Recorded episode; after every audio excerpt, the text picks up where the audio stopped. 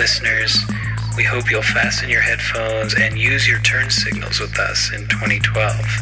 Good night.